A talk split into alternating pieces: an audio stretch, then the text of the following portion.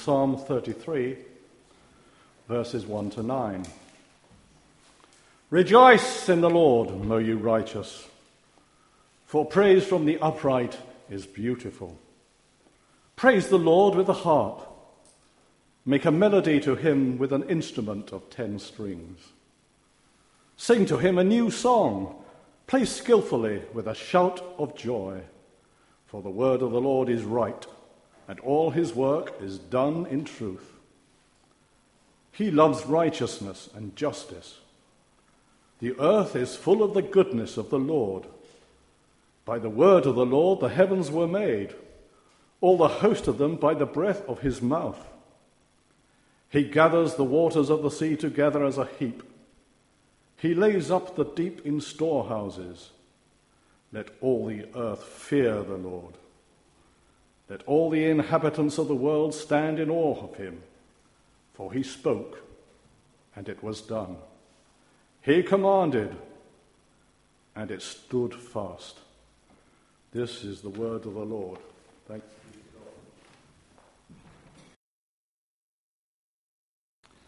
We continue reading in Ephesians from chapter 1 and at verse 15.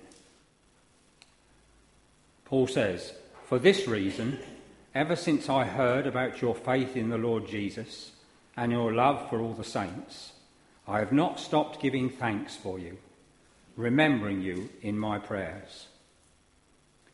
I keep asking the God of our Lord Jesus Christ, the glorious Father, may, I keep up, may give you the spirit of wisdom and revelation, so that you may know him better. I pray also that the eyes of your heart may be enlightened, in order that you may know the hope to which he has called you, the riches of his glorious inheritance in the saints, and his incomparable great power for us who believe. That power is like the working of his mighty strength which he exerted in Christ when he raised him from the dead and seated him at his right hand in the heavenly realms, far above all rule and authority, power and dominion, and every title that can be given, not only in the present age, but also in the one to come. And God placed all things under his feet and appointed him to be head over everything for the church, which is his body, the fullness of him who fills everything in every way. If you want to build a ship, don't drum up people to collect wood, and don't assign them tasks and work, but rather teach them to long for the endless immensity of the sea. It's a quotation from Saint Exupéry, the French novelist. I've used it before, it's worth using again. Teaches a valuable lesson, lesson about vision and purpose. People will build a boat willingly enough if they have a longing for the sea in their hearts. But without that vision, all you're left with is the grunt work of collecting wood and all the other 1,001 tasks that go into building a ship. The ship is only a means to an end, getting to the sea. And achieving that end makes all the work engaged in getting there worthwhile. At the moment at Brighton Road, we are thinking about the perennial issue of prayer. Every minister in every generation thinks, how can we encourage and develop the prayer life of the church? And Saint Exupéry's quotation makes a valuable point here as well. Because I really think the way to get people praying is to instill in them a longing for the endless immensity of God Himself. And that seems to be what Paul is doing in the second half of chapter 1 of his letter to the Ephesians. We thought last week about how the letter presumes that we need to be people of prayer. And Paul moves on to praying for them, but rather than praying, God, make them prayerful, Paul prays that the eyes of their hearts might be enlightened so that they can see God for who he really is.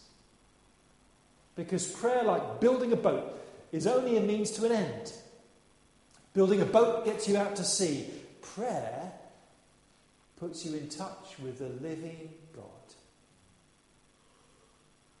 So Paul says he's heard about this church. Their faith in the Lord Jesus and their love for all the saints. These two qualities are the, the basic essentials of church life, if you like. Putting our faith in Jesus Christ makes us Christians. Loving the saints, that's the most basic of duties. So this church has got that right. But Paul sets his sights on so much more. Faith, tick. Love, tick. But he doesn't rest easy with that. He's not content with that, essential though both of these might be. Instead, his response is to pray for more.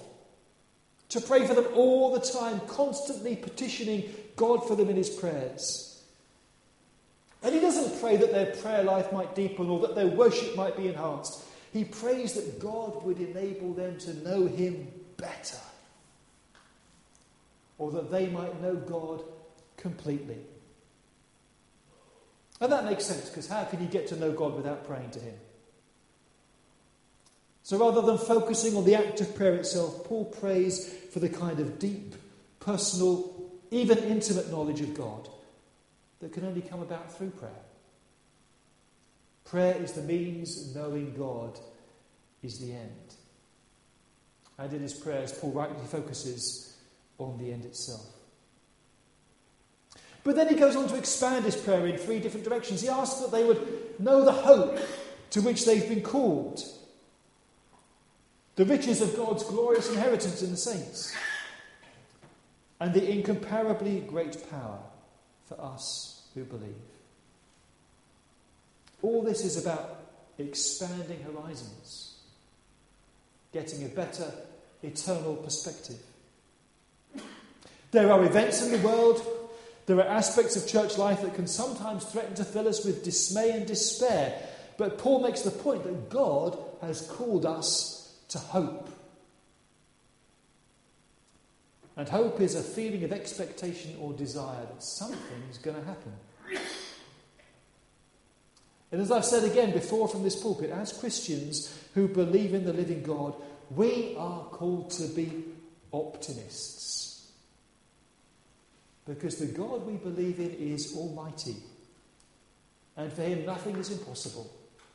And he's called us to put our trust and our confidence in him. And to have hope because of who he is.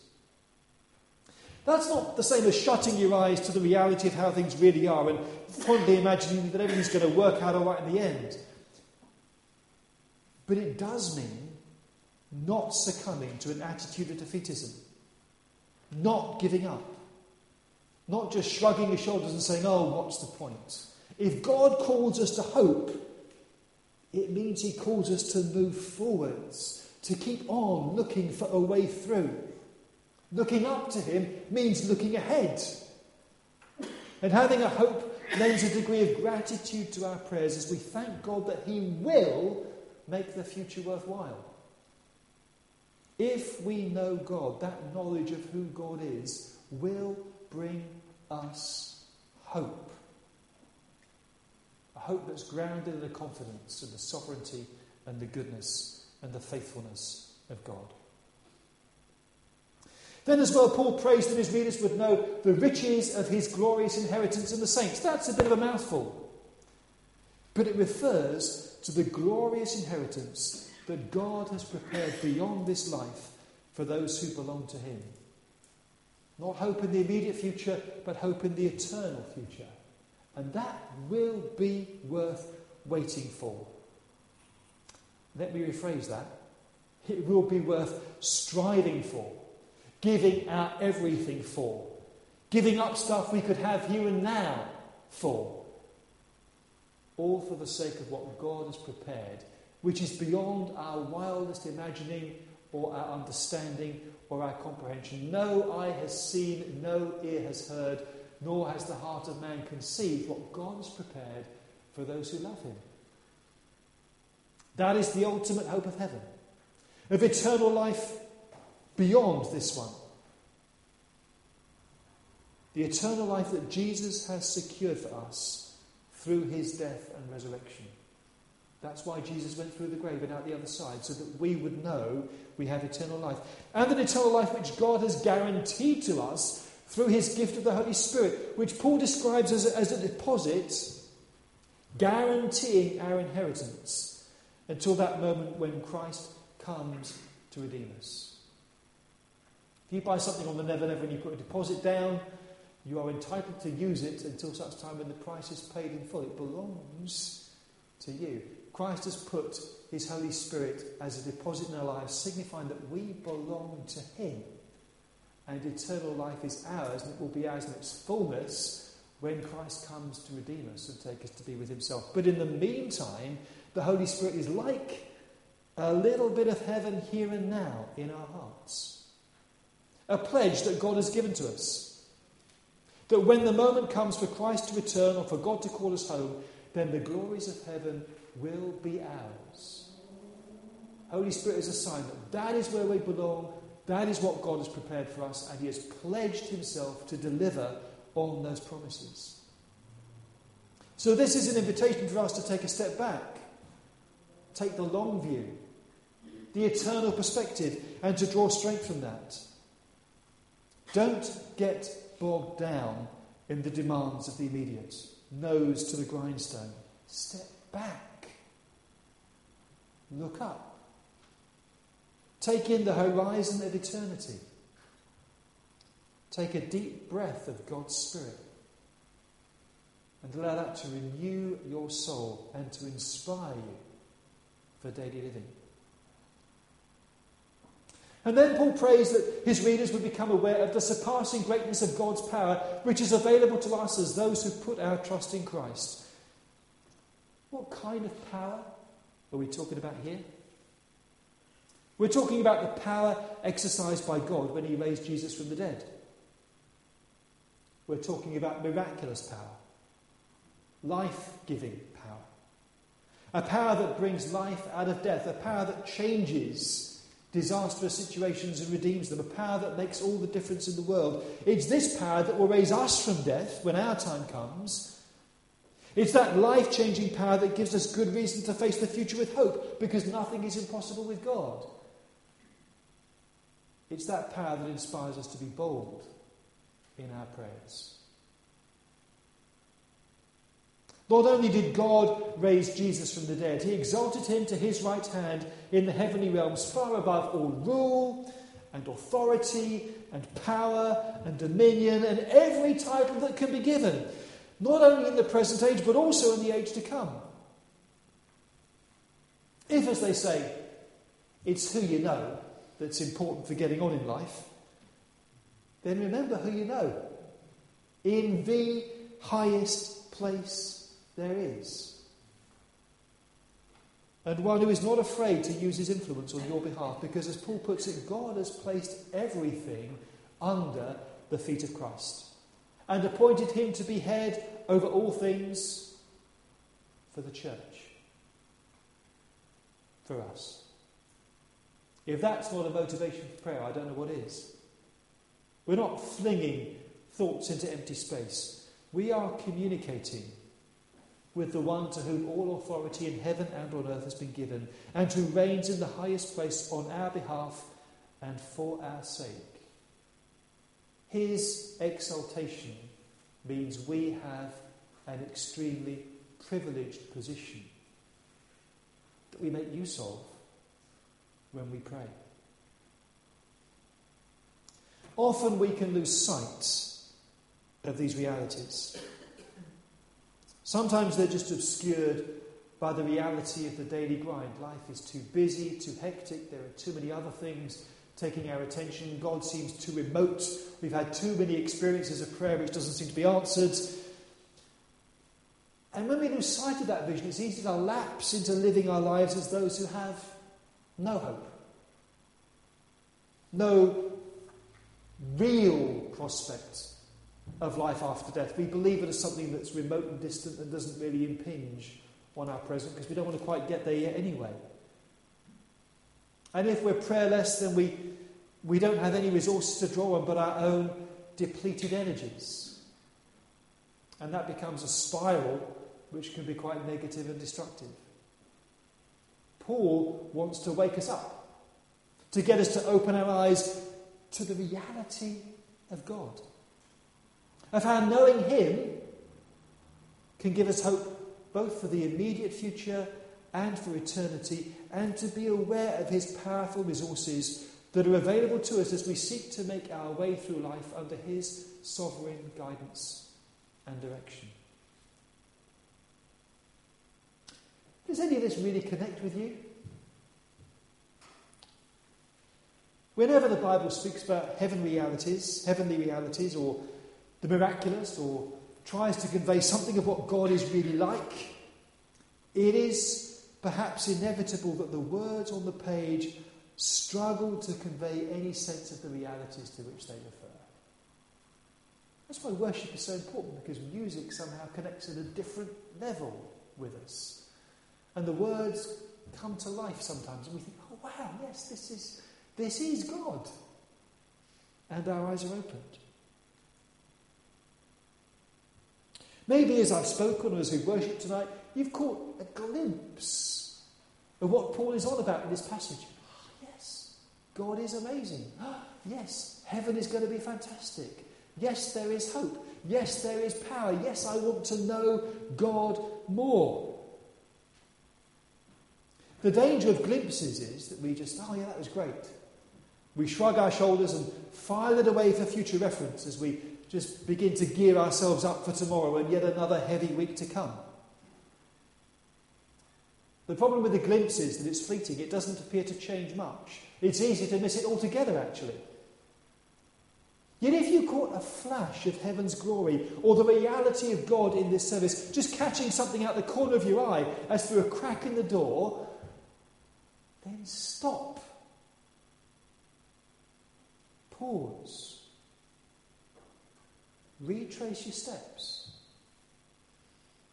Take another look.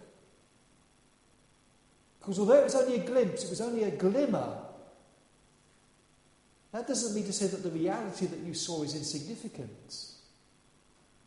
What you saw is amazingly real.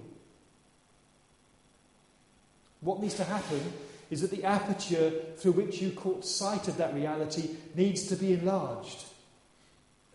You need to take the time to get a better view. Because it was only a glimmer. But the problem is with the aperture, not with the reality that you caught sight of. The more you see, the more real it becomes. The more marvellous you understand it to be. The greater impact it can have on our day to day lives. That's why Paul prays that the eyes of our hearts would be enlightened, that our eyes would be opened wide to the reality of all this. And as St. Richard of Chichester prayed, that we would see God more clearly. And as a consequence, love Him more dearly.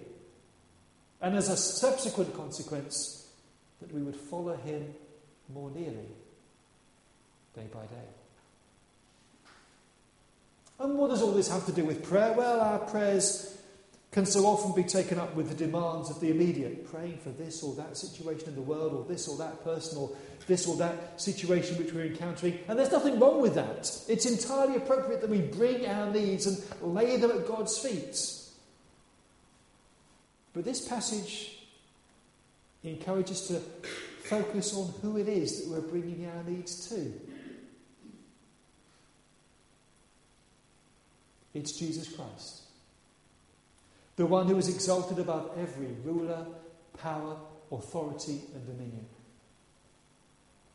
It's Jesus Christ, who was raised from death by God's almighty power.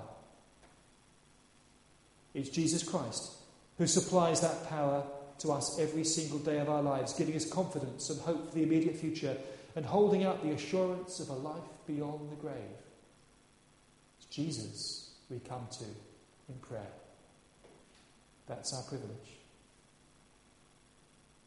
I speak to you tonight as people who have a faith in Jesus Christ, as people who have a love for one another, and that is brilliant. But there is so much more. A clear focus on Jesus opens our eyes and delivers us from the despondency that comes with exhaustion on the one hand and the indifference which comes with complacency on the other. There is so much more to God. I'll be honest, the trouble with reading and preaching on what is to me a very well known passage is you read it and you think, I know all that. And maybe you think, oh, yeah, I know that passage. Maybe we do know it. But do we know and understand the realities to which the passage refers? We get a glimmer. Nothing more. A glimmer of the reality of God and His sovereignty and His power and the realities of heaven.